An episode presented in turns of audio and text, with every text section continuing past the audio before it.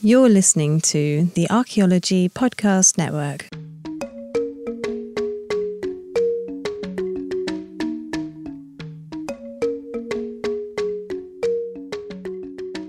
Welcome to episode three of a Life in Ruins podcast. I'm your host, Carlton Gover, and I'm joined by my co hosts, Connor Johine and David Howe. Tonight's guest, Emily Van Alst, is a descendant of the Lakota Sioux Nation and works avidly in public outreach. Although the Lakota and Pawnee are historical enemies, Carlton and Emily have chosen to put aside their tribal differences to deliver our listeners an awesome episode. Emily got started at Yale University and she is currently a PhD student at Indiana University Bloomington. Her research interests include rock art, gender, indigenous archaeology, public archaeology, indigenous feminism, and ethnography. As a goal of this podcast is to provide our listeners with multifaceted approaches to archaeology, we are super excited to talk with Emily tonight. So let's count some coup and get this episode started. Oh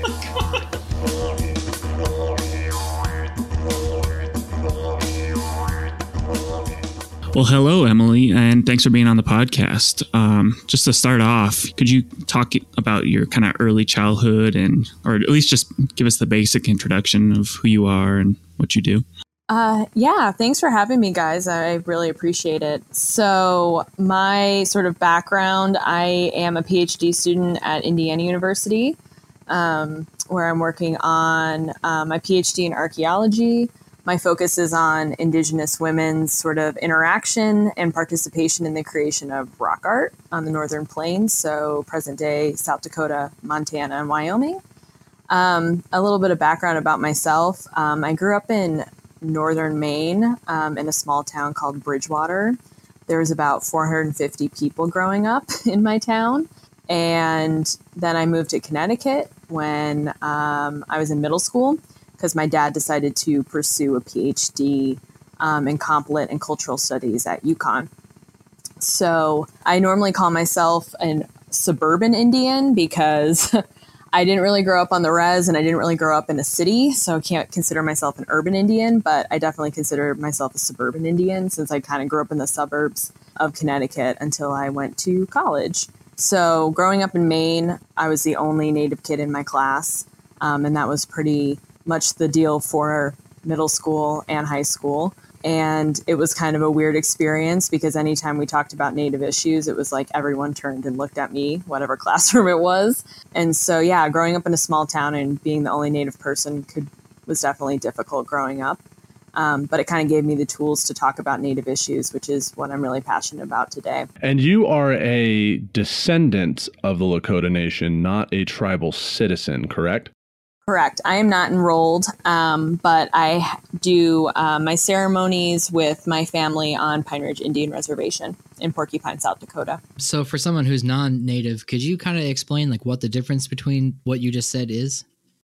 So, being enrolled means that um, you're a citizen of that tribal nation um, versus being unenrolled. Um, so, people who are enrolled or unenrolled both have sort of heritage and have families and are part of Native communities. But enrollment basically means you're a citizen, and it may come with um, an enrollment card, so a tribal ID, which I don't have since I'm not enrolled. Um, but that doesn't mean that I don't have that connection to that community.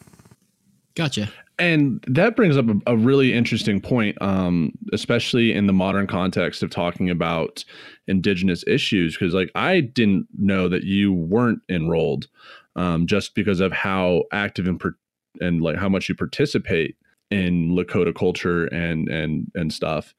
And so there's kind of like this. I wouldn't say it's a tiered system because that would rank people, but there's definitely kind of like three groups of people that claim themselves to be indigenous and you have your enrolled members um, who get the tribal id card and they uh, as well as they can participate directly within the nation like voting um, especially in right. my case i'm enrolled so i get a vote which is great and uh, you know participate and then you have the descendants who are actively engaged in the community there might be a blood quantum uh, mm-hmm. requirement that that prohibits people from being like tribally enrolled, but they still participate in active members. And then you have like this third group, which I like to call the, uh, and this this comes from a Charlie Hill.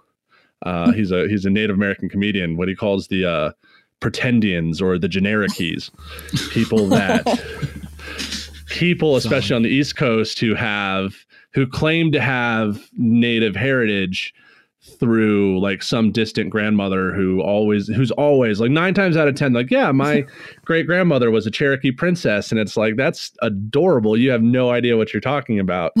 Um but like that's and I, I just wanted to like mention that that you know even though you might not be enrolled you're definitely a member of, of the lakota nation and, and like it's just awesome the amount of work that you do um, with the nation itself. So just like for our listeners out there that these things differences do exist and you shouldn't base your assumptions on somebody claiming native heritage just on the fact if they're enrolled or not because we have people like emily who are doing amazing work and helping out their nation Thank you. Yeah, it's an interesting sort of family story. I was telling Carlton about this the other day, but basically, when the settlers came out and they were settling, uh, my family left with Sitting Bull up to Canada. And when Sitting Bull came, would, decided to go back down to the United States, my family apparently decided not to do that. They didn't want to go back and deal with the government. So they stayed in Canada for a couple generations. Um, and then they came down through Michigan. And that's when one of my ancestors um, married a fur trapper with the last name Van Alst. And that's how I have that last name. Um, And so, yeah. And then my dad grew up in Chicago, total urban Indian. Um, and so it's not necessarily that my family's been removed. It's just like they weren't there when they decided to, you know, do the census and uh, put down all the the native people on the rolls essentially. And so that is technically why I'm not enrolled, um, is because I was never on, my family wasn't on the rolls. Um, they decided to, to move and go away from that. So it's interesting, sort of, the choices that Native people have made um, and our ancestors have made in the past to sort of resist colonialism. And so people have really interesting family stories when it comes to, to that. And it has some, obviously, some real implications today. And so, yeah, there are these different groups of Native people who've had very um, interesting and different experiences. So we have a, a, somewhat similar uh, thing that goes on with the Pawnee Nation is that the Pawnees that decided not to move um, from Nebraska to Oklahoma were not they're not included on the rolls. Like they were allowed to stay, mm-hmm. but they were you know they had to give up all claims to being basically like the Pawnee tribe itself. So there's a bunch of them running around Nebraska who have no I mean, they're they're mm. basically cut off. There's really no yeah. they don't have any connection anymore. And that's funny that you say that your last name comes from a French trapper because that's where my last name comes from. Is also a French trapper. Oh, of course, because yeah. that's how people got last names back in the day. exactly. I had like a great grandmother. Um, she after my great grandfather died she'd remarried a french trapper with the last name Gouvet. they never had kids but during the renaming act her name was already Gouvet, so they just named all the kids uh, Gouvet, and which is the english is gover so that's how that that came about wow that's cool uh, super interesting um, so you said that your uh, father decided to get a phd in was it cultural sorry i, I missed Comp- comparative literature and cultural studies. Dang. Oh, very cool. So yeah. That's a, that seems like a very interesting kind of major, something to study. Um, so, did you have any really early? Is that kind of related to anthropology, or is there? Did you have any early interactions with anthropology, um, kind of through that? Yeah, um, my dad went back to school when I was probably like eleven, um, and so some of my earliest memories is him going back to college um, and education being very, very important in our house. Um, and so because his undergrad was actually in behavioral sciences, he was reading a lot of psych and sociology, but he was also reading a lot of anthropology. And so it's interesting when I when I got to college and I started taking anthro theory classes, you know, I was kind of familiar with, you know, Durkheim and Walter Benjamin because dad had been reading that when I was younger. And so my dad's focus is really um, the representation of Native people in film and television is one of his main focuses, as, um, as well as Native literature. Um, and so, you know, growing up, we I read a lot of Native books. We watched a lot of movies where Native people were represented, sometimes not in the best ways, aka westerns. Um, but it was interesting, you know, being in that sort of environment that we, my family was constantly reading and watching movies and doing and doing those sort of academic things, um, and looking at things in a very academic lens. Um, and so when I got to college, um, I tried like twelve different majors, um, and I finally decided with anthropology because um, I was very interested in how Native people represented themselves. And I think that's kind of why I've moved into really looking at rock art um, as part of my dissertation. That's super cool. So, what is rock art? What is rock art? Uh, rock art, for my definition, is human-made um, paintings or and or carvings on a rock surface at the most basic sort of scientific level. But I would say that it also has a lot of meaning and this sort of images we see are, are could be could be symbolic. They don't necessarily have to be, but there's definitely human meaning onto those images. So, for the audience listening, what would you say is like, just quickly, the difference between rock art and cave art, or are they the same thing? They can be the same thing. Okay. Um, sometimes, though, we see, especially in Northern Plains rock art, um, it's not necessarily um, rock art that is painted or carved in a cave. It can be on like a butte, or it can even be um, on a stone that's just been left like on the plains. So it doesn't necessarily Gotcha. have to be within a cave. And then there's um, art, though that is pretty common, um, sort of across the world. People have the tendency to create art in more isolated rock art anyway, in more isolated areas on the landscape. So, like, just a quick question: How has the um, Lakota Nation received um, your research and the work that you do? Because, like, as you're well aware, um, archaeology in the field of anthropology itself within um, indigenous communities is not highly regarded. I think a lot of that kind of goes back to um, that book, Red Earth, White Lies.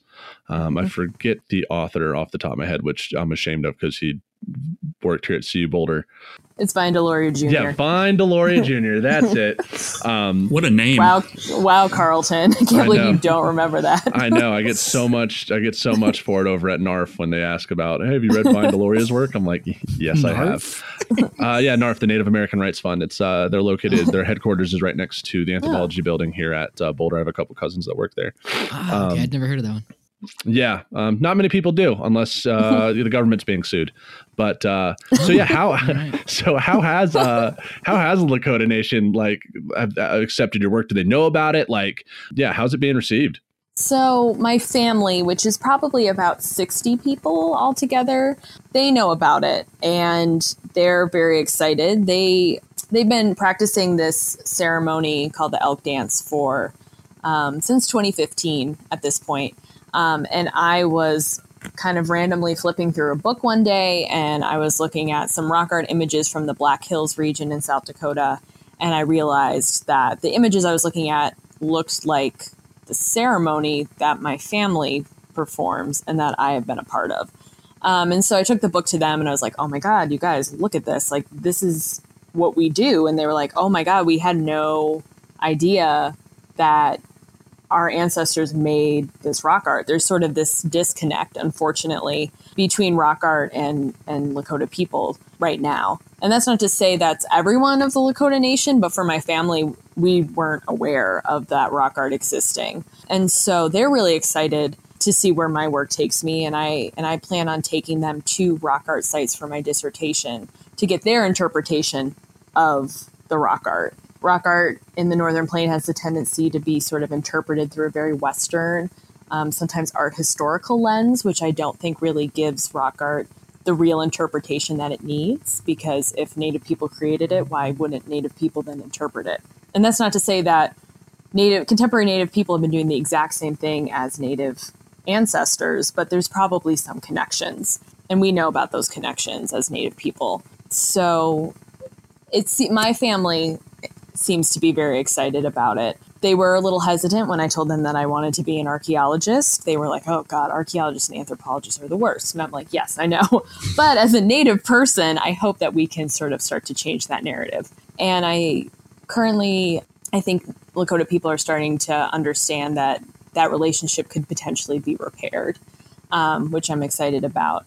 So currently, I'm working on getting my IRB um, approved with the Oglala Lakota Nation, and so um, I think that will allow me to do, or maybe potentially talk to more people about the work that I'm doing What's an IRB? an institutional review board is what it's called but basically um, Do you want the real version or like my version of an IRB? Let's go with your version, I guess. yeah, your version for sure. Um, can I swear on the podcast? Is Oh, that please! allowed? We already have the explicit. Yeah, we got the first explicit Yes! tech on uh, ArchPodNet. So like we're we're we're gonna hold on to that trophy as much as we can. Hell so just yeah.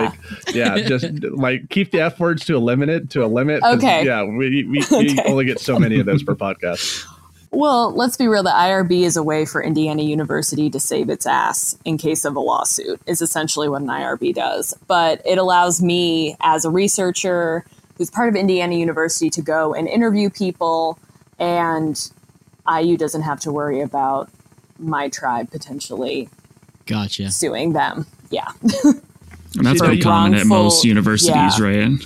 Oh yeah, definitely. I think every university has has an IRB at this point for any sort of scientific research. Now you brought something up that like always I want to say grinds my gears, but gets me all heated is like the fact that indigenous nations haven't adopted anthropology or archaeology as like a means of interpretation because they see it as like racist science.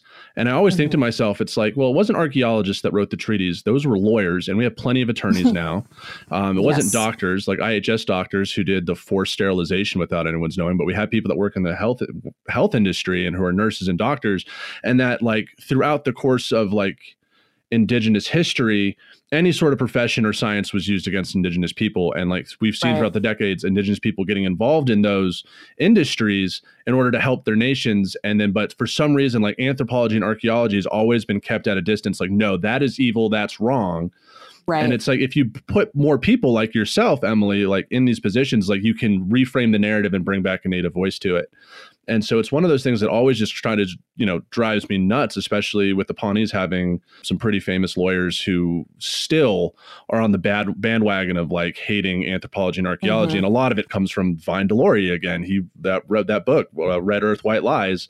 And you know it could have been used as a vehicle for bringing native people into the field but instead it was like really strongly against it. And it's still like that book was written early 2000s or late 90s and it and it's still Yeah. a very dominant paradigm in the heads of the of the educated um, indigenous and it's it's just infuriating it's like you know you guys still go to western hospitals in order to help. Like that's not indigenous medicine but like you you understand the value that it has. So it's it's reframing anthropology. And i think like me and you especially emily are part of this generation of indigenous people that are are really investigating archaeology and anthropology and turning it on its head. Like no no no we need to have our own voice. We need to start controlling the narrative. Or having a big part to play.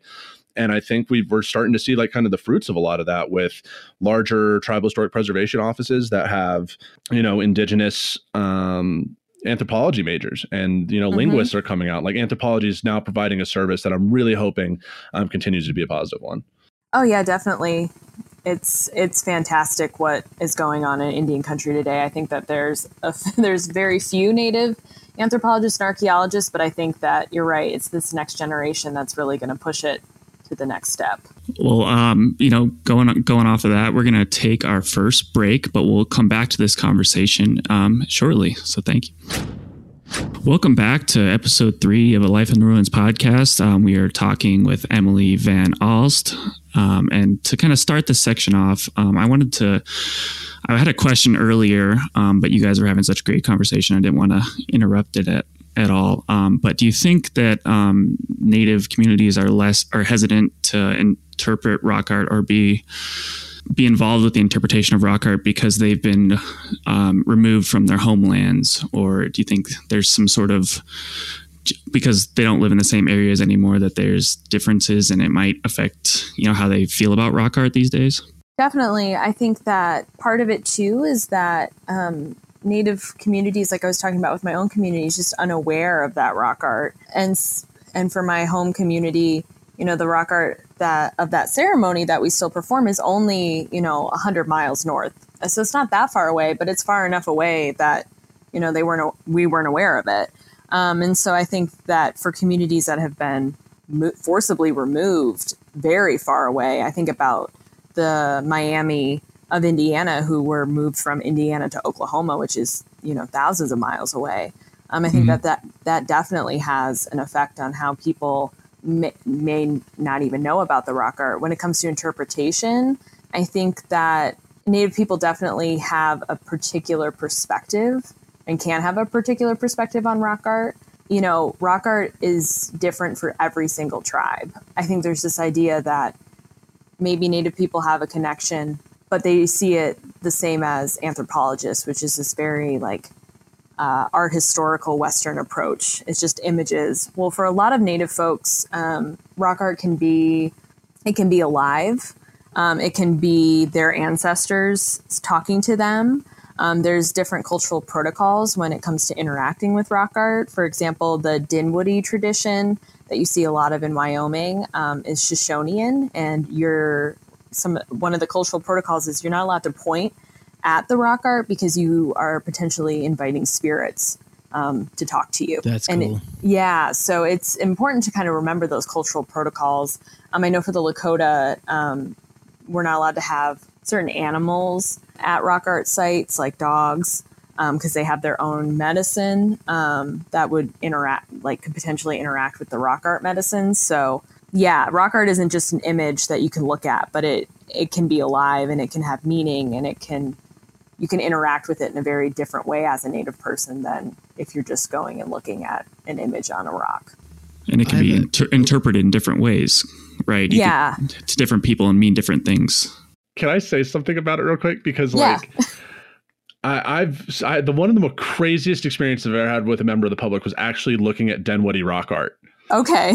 It Oh, boy. was yeah, oh my god, it was it was amazing. So it was like the eclipse of 2017, Wind River Indian Reservation, which is Shoshone, and uh, the Arapaho are just kind of chilling there. And so like I went I went up with my cou- I went up my, with my cousins who are who are Shoshone, and I used to live in Wind River, and they're like, hey, come out. So we did, and because I'm an archaeologist, hey, do you want to go see the rock art? And it, it had been a while since I'd seen it, um, so I was like, yeah, sure. Um, so we went up to go see the Dinwoodie rock art, and we we picked up because the trail to get there if you don't have a 4x4 kind of sucks. So we picked up a couple uh, people from las vegas and we were talking to them and we were like oh my my cousin was like oh carlton's an archaeologist. Like oh my god this is great we can talk about it. So we're looking at the rock art and i and i shit you not this person was like well you, like i read this this article about rock art and uh you know where you get these these red stains from. And i was like oh like please do tell. And Oh, and to sum it up the story was that like ancient Great Basin Indians would paint the butts of sheep red, and where the sheep sat down or pressed up against the rock art, like that's what the impression was, was Oh, like God, sheep no. butt paint. And Oh, I, bad as- dude, yes, I, I, I was, I sat there, and my cousin looked at me like, "Oh, weird." He's like, "What?" And I was like, "I would really love to see the article, but like, to my knowledge, sheep, bighorn sheep, were never domesticated, so like, I don't know how they would do that." And like a lot of these red impressions are like high up. So unless they put a sheep on a ladder and like bulldoze styled a sheep's ass into the rock face like i don't see how this happened. And it was So this just, is like- I- this was like yeah. dude this is this was like two three years ago and i was just sitting there and i got in the car with my cousin. He was like what the fuck are those white people talking about? And i was like i had no idea sonny. Like that that's Oh, that's God. nope just nope. But yeah so yeah dinwoodie rock art. It's great. Go see it So that's It's- like the equivalent of like photocopying like a, a ram's butt and then Yeah. printing that off. Yeah. Yeah, Okay. pretty much, Just, yeah. just yeah. Okay. yeah, that's definitely how Seems we should interpret that. Yeah, for sure. oh my god. Yeah. There I mean, people just have this weird idea like because they don't nobody really knows what rock art is. People have just made up the craziest stuff when it comes to in- their interpretation. And everyone thinks that they get an interpretation, especially when it comes to Native American rock art, which is just bullshit at this point. I'm not I'm not here for it. So this is why I want to bring native people to rock art sites to actually interpret their ancestors' images. So I mean, to be honest, like I wasn't a huge fan of rock art, um, and I think that just comes from my like Wyoming um, Mm, yeah. upbringing with you know like Bob Kelly, Mhm. and uh, and- and I but think like Bob at this year, appreciates cave art or rock. no, yeah, yeah, absolutely. But like you, you, it's like it's a it, it's really interpretive to understand these things, and like that's something that Sure. you know they just don't really necessarily like totally uh, deal with but like when I, when I went to plains conference in san antonio and i was really bummed that you and mac weren't there emily I know. that the, our our our presentation was on lower pecos rock art and when i first sat down for this presentation i was just like oh here we go but like it was f- fascinating that she was able to tie in this lower pecos rock art with Aztec with the Aztec origin story and like the belief Yeah. system. And I was I was totally sold. I was like, oh my God, like this is actually legit. when I found out that Carolyn Boyd was giving that presentation, mm. I like cried. I was like, "Oh my god, are you kidding me? Why am I missing this?" Carolyn Boyd is huge in North American rock art. Like the work she does is just impeccable. She, It- it was- yeah, phenomenal. Like I was totally bought in, and I was sitting next to Dr. Marcel Kornfeld, and like th- that whole experience itself was just amazing. And I totally gained this uh, appreciation for rock art. And my buddy Devin Pettigrew, who's my lab mate, also got bought in, and almost every day now, like he Wait. he's in a I've never up? heard the term lab mate. That's so lab mate. Like, I, well, he's, he's in my office. He's in my office. He's one of he's one of Doug's other students, and like we've been doing this class in in Pawnee archaeology, and like Devin has totally immersed himself in Pawnee mythology and belief systems and rock art, and it compares it with like the Dingen speaker, Su- this Dingen Suin. Am I saying that right? Like the Oto oh, Osage. yeah, Yeah. I know what you're talking about. I don't know how to Yeah, pronounce it either. that yeah that group of Siouan speakers and like and he's every it's it's rainbows all day with him. Rainbow serpents rainbows arrows lightning and it's just like Devin that's great. I got to work on something else. But like it's just been absolutely phenomenal. And like that and I've gained a huge appreciation for your research and the way that you're conducting it just just kind of through these experiences within the last year of like these things actually matter Mhm. to contemporary indigenous people because there's they actually do tell a narrative they're not Yeah. just you know these aren't doodles Right, exactly. And I think that the where that comes from is in the sort of 1960s and 70s, everyone thought that people were just like getting high on whatever drugs and like creating rock art and it was shamanism and I'm like, "Oh my god, no." Um, and unfortunately some of that that narrative has sort of spilled over into, you know, contemporary rock art research. Um, my hope is that this new generation, including myself, will sort of really think about cultural context when it comes to rock art and not just what we think native or ancestors potentially were just doing. But yeah, it's rock art has just been seen as like this mysterious like image of the past or whatever and I I think that rock art can be really important and really help us sort of construct this narrative of the past that archaeologists are really interested in. And kind of building off of that, um, so could you define what indigenous archaeology is? And you know, as you were mentioning before, um, you know how how can that be beneficial to archaeology or anthropology, kind of going forward in the in the future? So I like to use um, Joe Watkins' definition of indigenous archaeology, with which is uh, an archaeology that is with, by, and for indigenous people. Joe is probably, I guess, grandfather at this point of indigenous archaeology. Was one of the first indigenous archaeologists to write about what indigenous arch- archaeology could be, and so indigenous archaeology is not just a theory, but I think it, it really is about method and praxis, which in, is including Indigenous voices and Indigenous communities. For me, that includes at the very first step of an archaeological project, whether that be an academic one or a cultural resource management project. I think Native people need to be consulted at the very first step and not just consulted as in, like, oh, we asked a few Native people um, about you know this pipeline project or potentially this research but actually including indigenous folks throughout the entire process of whatever project that might be And historically, they've been like like historically they've been left out of those conversations, no matter what it was, like CRM, you know, Yeah. academic research. yeah i mean native people haven't really started to be a part of the the conversations and part of projects and probably until the 90s really and so things have been moving in a better direction um, and that relationship is starting to be healed between archaeologists and, and native people but i think there's a there's a lot more to go.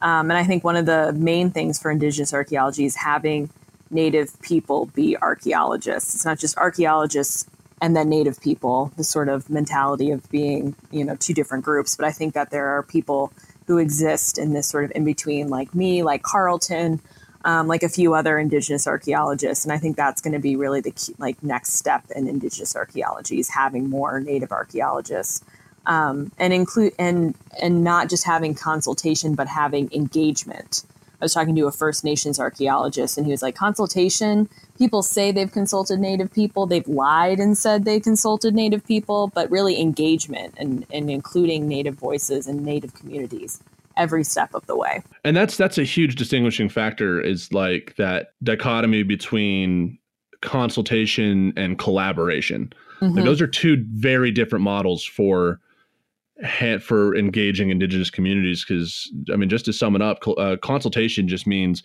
you show up you can show up to a tribal meeting say hey this is what i want to do and this is what i found like do you guys support it or do you guys want anything to do with it? And the tribe can say yes or no. And regardless of what they say the researcher can just do what they want but they said well i've consulted like i've, I've consulted. Yep and but collaboration is a completely different method of like indigenous people are there from start to finish and help and contribute to conclusions rather than just getting approval. Um, and I think that's a difference in like pa- in the power that that the the people have at the table. Right. Absolutely. Um, I'm part of a project with Mesa Verde right now that's under a collaboration model. Um, and the tribes, when we reached out to them, were like really confused because um, they were like, "All right, so what? What's the game plan?" We're like, "No, you're going to be part of the game plan." And they were like, what do you mean we're part of the game plan? like, no, you're going to be with us from beginning to end. You're going to have this whole process is going to be with you guys helping us to figure this problem out. And they were they were just confused. And then once they got over the shock, they were totally excited about it. You said consultated. Oh, oh my god. consulted. Sorry. Hey, I knew what you meant though, so it's fine. yeah, that's that PhD education right there. It's doing you real well. it's yep. It's the end of the semester. Yeah, fair. yeah, I'm actually working on a project. I fly out Saturday with Salish Kootenai College. We're trying to get a rock art field school um, off the ground, and so we have two uh, native faculty that we're going to be working with. And so, um, and we're also meeting with the Salish Kootenai Cultural Committee as well while we're there. And so it'll be very much collaborative and it won't just be us consulting and then doing whatever we, we want as Indiana University researchers. So um, I think that a lot of people are, are starting to do the more collaborative engagement method, not just consultation. What's the uh, U.S. tribal designation for the Salish? Um, what do you mean? Like federal? Like, they're federally recognized. Yeah, yeah they're I mean, like, recognized. Is I mean, like, is that the name they call themselves, or is that like the name that's in the treaties? Um, I'm not. It's the Flathead Indian Reservation. So Salish Kootenai College is on the Flathead Reservation, and it's the Interior Salish and the Kootenai. So it's two different tribes. Okay. Gotcha. Yeah. I just didn't know if it was like something like you know, there's the federal designation, which is Pawnee, and then there's what the Pawnee call themselves. So I didn't know if it was like one of one of those aspects of you know, of, of what. Yeah. Anyways. Yeah, I think. And where, they, where are these tribes located? Sorry, I didn't. Oh, they're nations, in, Connor. Nations. Nations. Sorry, nations. No, I thank you for correcting me. I appreciate that. um, they are in northern um, Montana, northwest Montana. So about an hour north of Missoula, Montana, which is where University of Montana is. Oh, very cool. Yeah. Dope. Uh, well, I saw on your uh, your CV when we were talking about it that you're into um, gender and feminist archaeology. Um, let's. I was going to ask the question: How does rock art kind of inform our interpretations of gender in the past? That's something that I don't think like the public is much aware of. You know, dude, I'm not even aware of it. um, I will say this as a caveat: it is really hard to understand gender from rock art, right? Like you talked about how rock art is incredibly interpretive um, and uh, and very subjective. Um, and so it's hard to figure out exactly how gender plays into into rock art. But if I if we think about Meg Conkey's work, who's she's well known for rock art research um, sure. in Paleolithic France, um, as well as feminist uh, archaeology. But rock art's very much been interpreted by men. And so it's just sort of this inherent bias of, oh, yeah, men must have created these hunting scenes because cool. they're trying yeah. to get power for hunting. Well, we don't 100% know that. Meg Conkey argues we will never truly know exactly what people were thinking when they were creating these images and what those images mean. Um, but for me, I'm looking more at historic slash proto-historic time frame for rock art. And so I can use the ethnographic record as a way to interpret the past. Not to say that the ethnographic record here in the in North America isn't riddled with male bias. um, Tyranny of the testes. So, uh, Never yeah, heard I'm- that one. oh my god, that's a new one. I haven't heard that one either.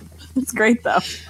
I can't. I can't get credit. I, I read it in like a, a primatology book or something that looked at chip behavior, and yeah. So yeah. Anyways, That's tyranny of the testes.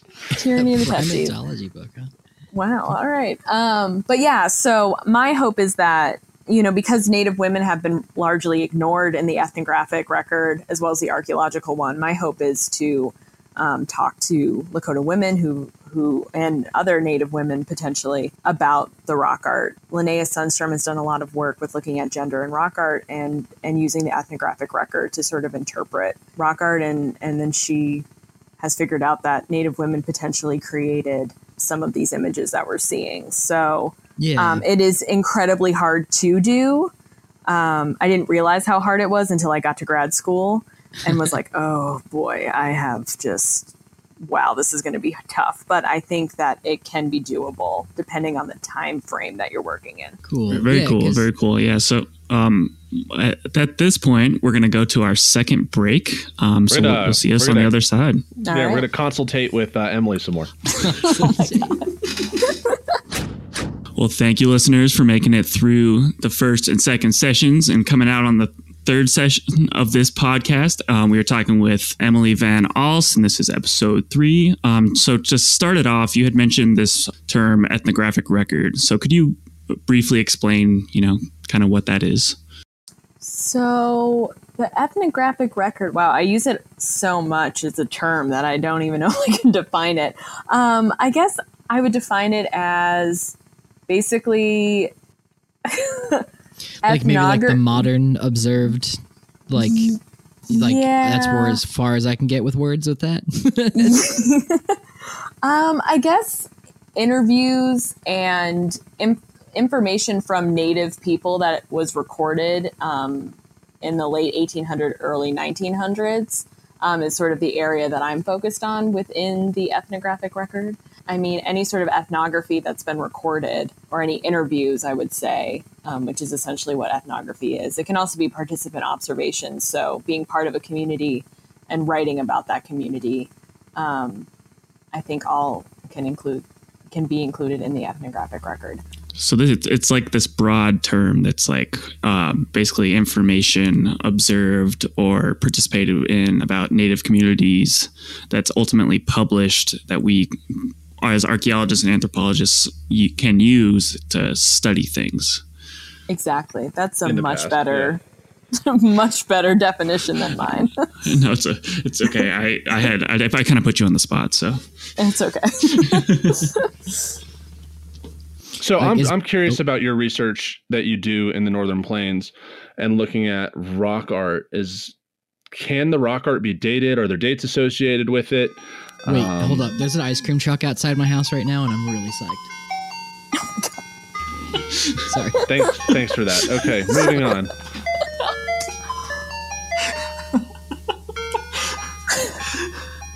Okay, it's gone. We're good to go. Sorry. oh my god. Oh so my God. rock art sites can they be dated? Are they dated? What are we dealing with here in terms of time? So rock art is really hard to date on the on the northern plains because the erosion is really bad as well as preservation efforts. Um, uranium uh, mining is also a real issue, and so a lot of rock art, um, unfortunately, has been destroyed because of natural resource extraction um, out west. But if you have pictographs, which is painted rock art, you can date the organic material that was potentially used. So, um, red and yellow um, pigment slash ochre um, was used a lot on the plains. Um, so, if you have that, you can potentially date that. But it's also important to keep in mind that Native folks might not want um, you taking a tiny piece of that pigment because it might interrupt the sort of relationship that the rock art has with the sort of larger landscape Um, but that's one way that you can that you can date. You can also use the ethnographic record to date things. So the ceremony that I was talking about that's been depicted in rock art that was probably created in the 1700s, potentially a little bit earlier than that. But those are the sort of the main the two main methods of dating rock art on the plains. You can do like relative dating too, which is like you so Yeah. you date associated features or something, which is you know might be a harder way to tie those together. Yeah, it can be really hard because when it comes to rock art, a lot of native folks, well, we don't, native ancestors potentially were creating different, um, they're called different episodes. So, like, there might be one image, and then, like, a 100 years later, someone else might come along and create another image. Um, we sort of see potentially people going back to the same rock art site over and over again. Um, and it's called superimposition, where you have different rock art traditions that are all in one area.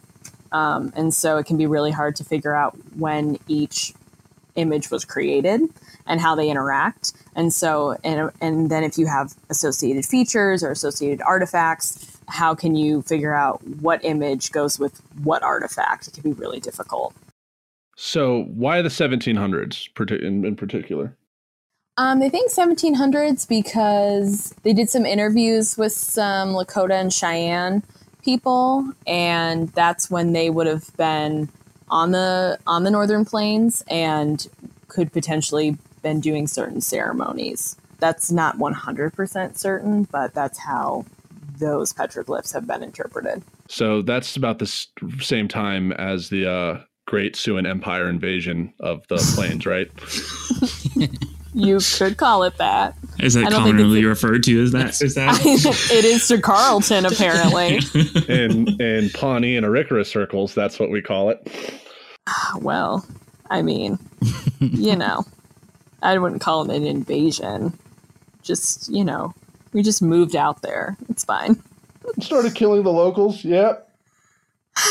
Well, you know, this it's fine now, right, Carlton? We're best friends, so Indeed. Indeed. we're not we're not enemies any longer. no, no, we're not bitter about what happened in the past. Nope, No, it was a hundred years ago. It's fine. It's fine. hundred years time ago, time heals everything. That's what I hear. Just, yeah, time. Exactly. it, just, it just took time. just lots just of a hundred years, few generations. It's fine. But yeah, uh, moving away from that, um, I'm just. oh boy, It seems like Um, those differences have really been resolved. It was you know it's like one of those things you watch Dances with Wolves and like you know Oh my the God, Pawnees yes. just bitch and moan about the Pawnee scene like all day. Oh yeah. We uh, we skipped that part in our household. Oh, I love Dances with Wolves, though. It's so I so bet good. you do. I bet you do. Best movie ever. Speaking of representation, are things right now? I'm just. I have no idea. I have no idea what you guys are joking about. oh my god. No, there's this scene in Dances with Wolves when the Pawnees do like a early morning raid and just get like their asses handed to them. And It's like a, a pretty pivotal part in that whole in that whole movie. You know, there's there's inaccuracies, but that's just expected with Hollywood. Oh yeah. I mean that movie. The reason I like that movie is because they had Albert White Hat translate all the Lakota, and so the sce- like the scenes where they're speaking Lakota, which is the majority of the scenes, which I think is really awesome, are in like the Lakota's correct, and so you're actually hearing the Oh. language, which is really awesome. Um, but it's also very much like the white savior complex, and at the very end of the the movie, like the Lakota are portrayed in a very particular way, as is the Pawnee. And so, you know, it's very much like a Western sort of movie. And in the very end, they talk about how all the native people like like died off and there's no longer any native people, which we know is not true. Um, so it's very 90s white savior complex. I mean, Pocahontas came out two years after that movie. And so Rough. it, that was that was the narrative of the 90s when it came to native people in film. Well, the guy that plays Ten Bears in that film, Floyd Crow Westerman, he's he's Yeah. Sioux, isn't he? Yeah. Yeah, yeah, I think so. Yeah, Yeah. He wrote a great song called "Custer Died for Your Sins." It's, love it. Let me ask the Love real it. question though: Was Wes Studi in that movie? I think so. He yes, was, he he plays was- the Pawnee. The Pawnees don't even Gotcha. speak Pawnee; they speak fucking Arikara. Like it's like yeah, it's it's not even like yeah, I can understand that, but like yeah, I mean the Arikara are northern cousins who like to pretend like they're not Pawnees, but like their language is is different. Um, and so if there's any Arikara listens out there, it's like calm down. oh Um, my god! But yeah, Wes Studi plays the like very angry Pawnee person in the war- Pawnee warrior, whatever, in Okay. the uh, in the uh, in Dances with Wolves. yeah, and he's Cherokee out of all. Yeah, things. he's He was, you Cherokee. know, Yeah, It's a he's whole just thing. always in the. I mean, he's in what is Yes. the other one? Uh, uh, Last of the Mohicans. He's in that one. Yep. all over the See, place. there's there's a short list of people that uh, get. I pulled figured for it's these not really a deep bench, you know. yeah, it's it's like the same guys, but like for um, what the hell was it with Leonardo, Leonardo DiCaprio? Revenant? Um, The Revenant. Revenant. Yeah, he they wasn't brought. in that. Yeah, well, he wasn't, but um, they actually brought out um, lang- uh, Pawnee language coaches for that one. From Um, IU, so they actually. Yeah, so Oh, they cool. did that. Yeah, I had a Oh, I had a cool. relative that was a part of it, and uh, so there was a, there was a whole that was pretty cool. And then we adopted Leo into the tribe because that's how it goes. So you know the Southwesterners can go fuck themselves with uh, Johnny Depp. We got we got Leo, boy. Really going We got Leo. and apparently, there's a rumor that Jason Momoa might have a Pawnee grandmother, great grandmother, and we're trying to verify it because if we could bring him in, like I would be so fucking happy, You Oh trying to my get him on this podcast? dude. I would fucking love to have him. I mean, geez, oh, like you meant we could do yeah, it. Gotcha. Nation. Yeah, Yeah, like- Jason Momoa, you're out there and listening to our podcast. we want you. Yes, get Jason Momoa, that beautiful man. Oh my god, yeah. It was it was great because like on the on the Pawnee Facebook chats, they're like, "How do we tell if he's uh if he's Pawnee or not?" And everyone's like, "Have him take off his shirt," and we're just like, "All right." oh my god, was some grandma on your Pawnee chat? Oh, thing? all of all the women, the women were going nuts. They were just like, "Oh yeah, we'll take him." Like, who cares? my we don't God. even need verification. If he wants to say it, we'll let him in. we'll let him in. We'll do a ceremony. It'll be fine. We'll, ju- yeah, we'll just bring him in. That's just perfect. It's like, yeah, we'll take Oh. Aquaman. We got Aquaman and Leo. Like, yeah, Oh my god. yeah, Amazing. It's it's it's been a fun time. That is for sure. I guess speaking of fun times, let's pull it back to the uh, the questions at hand here. But um, I guess for like, I guess Connor and I are non-native archaeologists, and obviously non-native, I guess laymen to the indigenous world. Um, or like White people. that whole. Yeah, so I'm trying to you know dodge that one, but yes, as a white person, uh, I guess half white, considering on who you talk to, what textbook you read, what can we do to like help contribute and help make indigenous archaeology more like on the forefront or like more you know just noticed? I think y'all doing stuff like this, um, like interviewing Native folks, um, and and getting our voices out there. I think it's awesome that like you and Connor have Carlton as one of your co-hosts. I think that's really important. Like putting Native people on equal footing and equal ground. And I think just He's like abrasive. Well, Carlton, we all know Carlton is a lot of person, but we love him anyway. Um, but That's yeah, what I- you. I mean, that's what you said about me when you first when you first met me when you when uh, at at Plains, right? Oh yeah, I was like, oh my god, he's Pawnee. He's so extra. I can't even deal with him. Hey, David. Uh, yeah, we're doing a podcast. Yeah, you're on it. Okay, cool. Bye. All right. Literally how that conversation went. oh, oh god. Um, but yeah, I think just you know, if you're teaching a class, like, are there Indigenous people included on your syllabus? Like, you know, if you don't, if you don't know something like that relates to Native issues, like contact a Native person. And I'm not saying put all of that sort of labor onto a Native person, but most Native people who are in academia are happy to talk about Native issues. It's part of the reason we're doing this whole academia education thing is to, you know, make people more aware of Indigenous issues. And so, yeah, I think just centering Native voices, elevating Native voices, um, and being aware of Native issues, reading up on them, I think is really key. And actually talking and listening to Native people, which anthropologists are not very good at. I think it's gotten better though since the passage Yeah. of NAGPRA. Like, there's there's definitely more archaeologists and anthropologists that are like, in order to get access to these resources like we need to do the right thing and i think we've seen like especially because me and you were both born in like the post NAGPRA era Right. so i guess for maybe some of the older people they still have some of those resentments but i mean Yeah. you know one What's of the NAGPRA? coolest oh, jeez, the native american graves and repatriations act of 1990 Okay. um yep and that basically said that any um objects of cultural significance belonging to federal agencies or federally funded museums had to be cataloged and repatriated back to the tribes that they're from. And that was all started because of uh, uh, actually the Sand Creek massacre here in um, Colorado, where a bunch of Cheyenne were civilians were ran down by the cavalry, and the Cheyenne civilians were like actually protected under the U.S. Like they were peaceful, termed peaceful Indians, and it was like a whole thing. They basically found out that there was a bunch of skeletons sitting in the Smithsonian, Yeah. um, and it, it created this huge, huge uh, call to action. Um, so, and because of that, um, uh, one of the the great things about it is that there's been so much more collaboration between museums and anthropologists with indigenous communities, and also indigenous people being involved in museums in anthropology. So, Okay. you know, Yeah, and I think also this new generation of archaeologists want just want to do the the right thing, right? Like a law doesn't have to force people to be ethical and be collaborative. Like they can just you can just do it because you want to do it. Um, and Yeah. that's sort of to say that you know i think sometimes there's this idea that white people can't do indigenous archaeology and i just don't think that that is true i think as long as non-native people are collaborating with native people i think then you you can be a part of indigenous archaeology. All you need is a Tonto. oh my god. Everyone just needs a, mm. si- a native sidekick. I'm not going to go on the record saying that. This Um, podcast does not represent the views of David and I.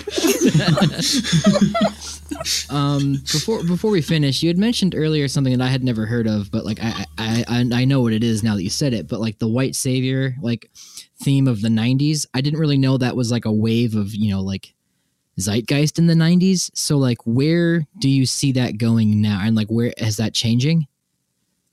Um, I think in mo uh, I don't know. I I said that in regards to film of films of the '90s, and that comes from talking to my dad about native representation.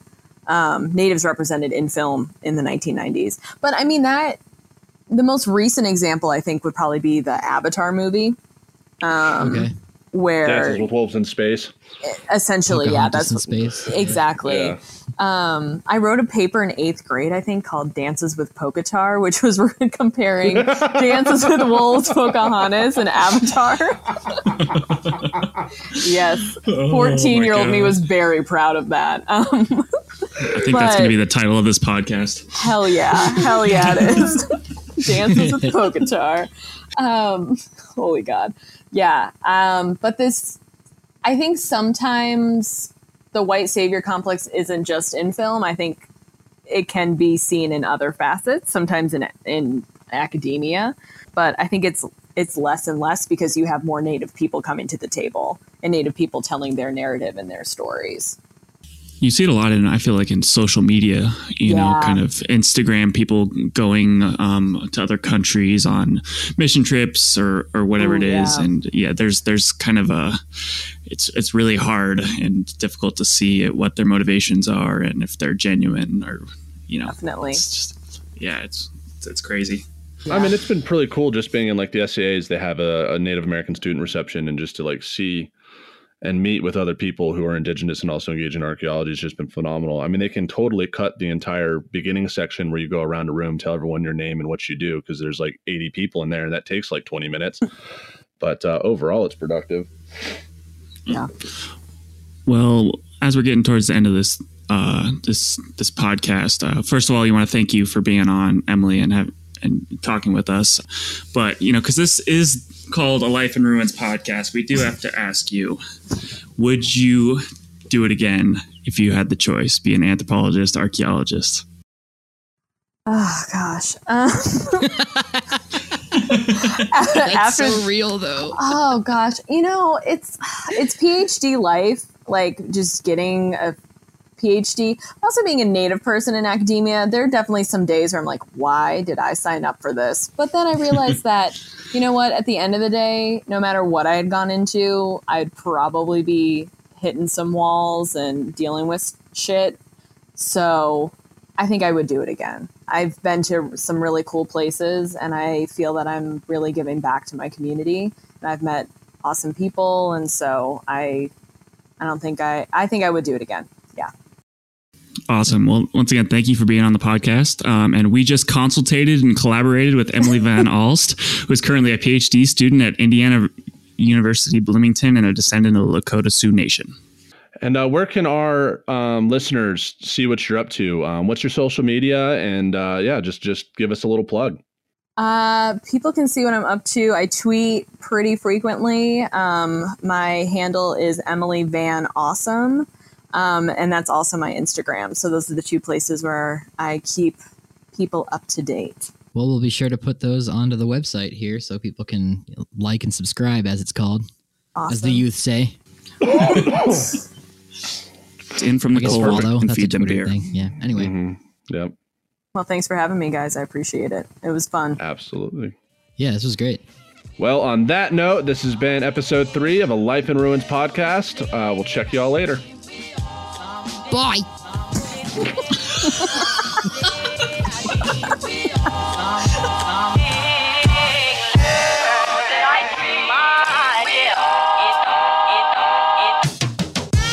Thanks for listening to a Life in Ruins podcast.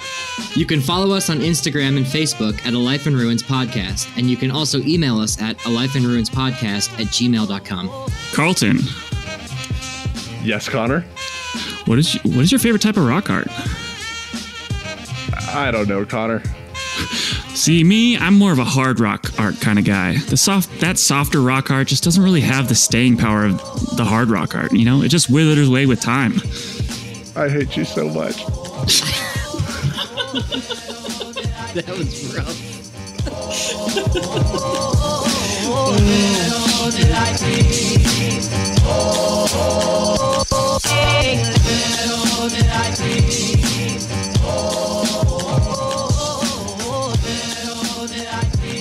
This show is produced by the Archaeology Podcast Network, Chris Webster and Tristan Boyle in Reno, Nevada at the Reno Collective. This has been a presentation of the Archaeology Podcast Network. Visit us on the web for show notes and other podcasts at www.archpodnet.com. Contact us at chris at archaeologypodcastnetwork.com.